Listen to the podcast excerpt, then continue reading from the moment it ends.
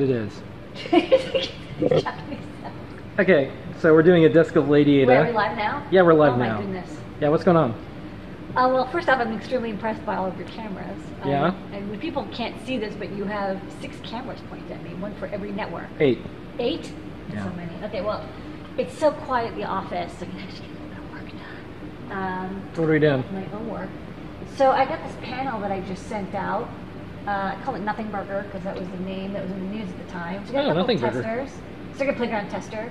And here's the new boards I made. So I have this new Metrix brass, which we'll talk about later. It's a little special. Mhm. Um, and I got this T bread bit from Microbit. I'll show that off. I have this little breakout for touch panel, which is not that interesting. I got this little fellow, um, CP2104. Let me turn off the turn off the the document. Hold on. Wait, one second. Um, so got this T-bread bit, this touch controller here, We'll break out the CP2104 thing, and then um, another bonnet. This is a Matrix bonnet, which is like a Matrix hat but smaller. And I actually have the prototypes all here. So we put them together. So the first step is um, we're doing more stuff with Microbit. We're well, we're going to do more stuff with Microbit. Um, we wanted to finish up Circuit Playground Express, and that's actually going pretty well. We actually put a bunch in the store. So to start off with, I want to make something like the cobbler, which is our like really popular Raspberry Pi breakout, you know, adapter thing, but for uh, microbit. So microbit has this edge connector, and you can alligator clip to get to pin 0, 1, 2, and 3 volt and 5 volt. So you get like you know three GPIO just with alligator clips. But there's all these pins in the middle, um, and this connector is you know pretty low cost, hole connector. It's only a couple dollars. And um, what's nice is you know you can snap it in whenever you like, and then this um, adapter turns it into like a T cobbler basically. So this is our most popular cobbler, and I added something that I, I liked. Um, some people who uh, modified the T cobbler added little uh, rails pins. So that's what I added here. So what's nice is that the three volt and ground connections automatically connect to these power rails. So I think that's kind of a nice design. And then this is, um, see if this is a good battery. But this just does a little demo where it lights up every LED in order. So that's kind of nice. You can pretty easily tell that it's working. And uh, so that's this T-bread bit. So I'm going to get this made. It's all through hole, so we'll have to selective solder or wave solder it. But it's a simple design, just has all the pins available, labeled, and then power rails. I, I put like, I had a little bit of space because the connector is the dominating shape, so I put two mounting holes. So that's this design. And I can show the uh, other side too. So it's like that. It's all through hole. A lot of pins. Not all these pins are used. Only like a, you know quarter of them are, but the connector is is pretty intense. Okay, and then this is a cheap bread, but this is the um, Matrix bonnet. So this is like a fully assembled like kind of mini hat. Um, we have a hat version of this, which also has a real-time clock. The bonnet's a little smaller because honestly, when I designed the Matrix hat, which is for um, like the LED matrices, um, the only pies were like the Pi B plus and the Pi 2, and now the pies that are around are like the Pi 0W and um, the Pi 3. And so the Raspberry Pis that people are buying now all have Wi-Fi built in.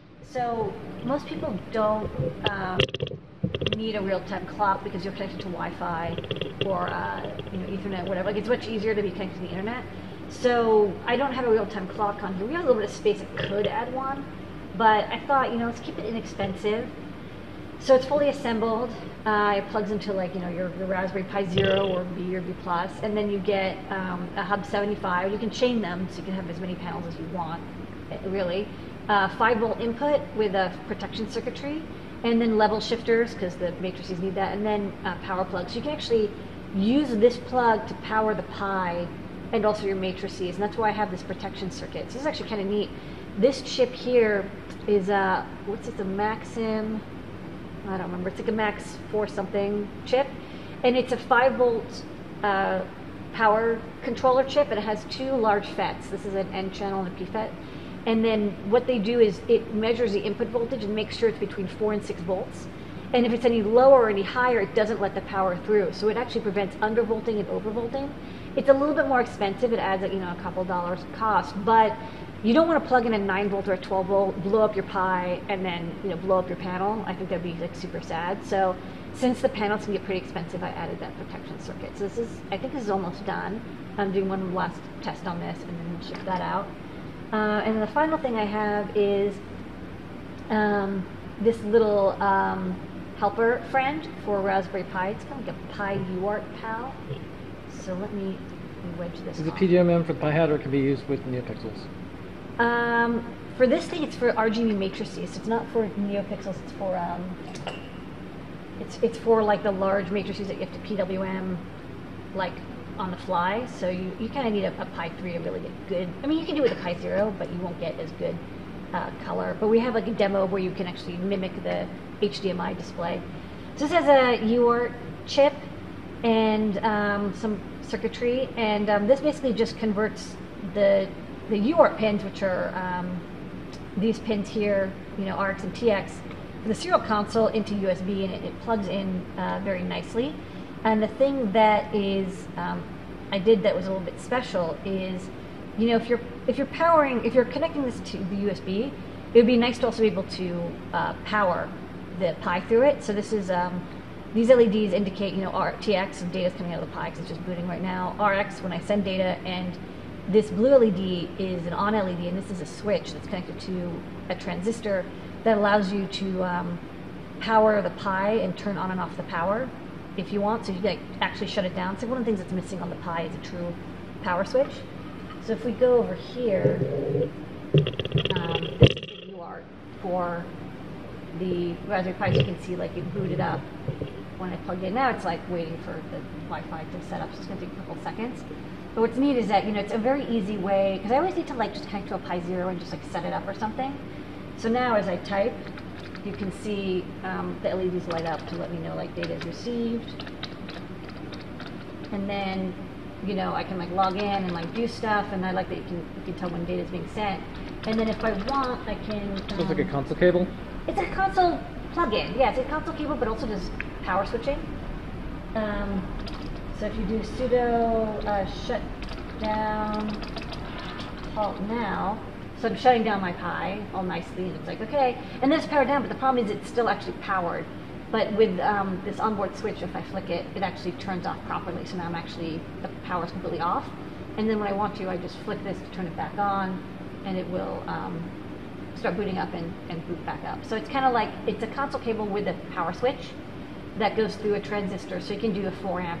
So you can do this with a Pi 3 if you want. It'll, it'll give you enough power, and you can use it as a power switch or as a console adapter, both at the same time if you want. So I thought that was kind of handy. It's actually something I made for myself because I'm always setting up these Pi Zeros, and you know sometimes I put, hook, hook it up to like an Ethernet hub, but sometimes I'm like, no, I just really need to log into the console and just like do some stuff, set up the Wi-Fi. So without like hauling out like a keyboard and a mouse, I like to use these Raspberry Pis headless. Um, it'd be really neat if one day the Pi Zero and the Pi 3 came with a console chip, like a UART chip, but I don't know if that's going to happen because, you know, a lot of people actually do just plug in a keyboard and mouse and they're happy with it. I think only like the, the Linux terminal people are into using a console. So that's all my protos. That's this this week's prototype party. But Okay. I just finished this and this is good, so I'm going to send this out. Like, subscribe, pick up something from adafruit.com. That's how we uh, Breadbit, pay the bills here. Matrix Bonnet, Alright. How you work Pal. So many things. That's my desk. Yeah? Yeah. Okay. A lot of stuff. I should have my phone.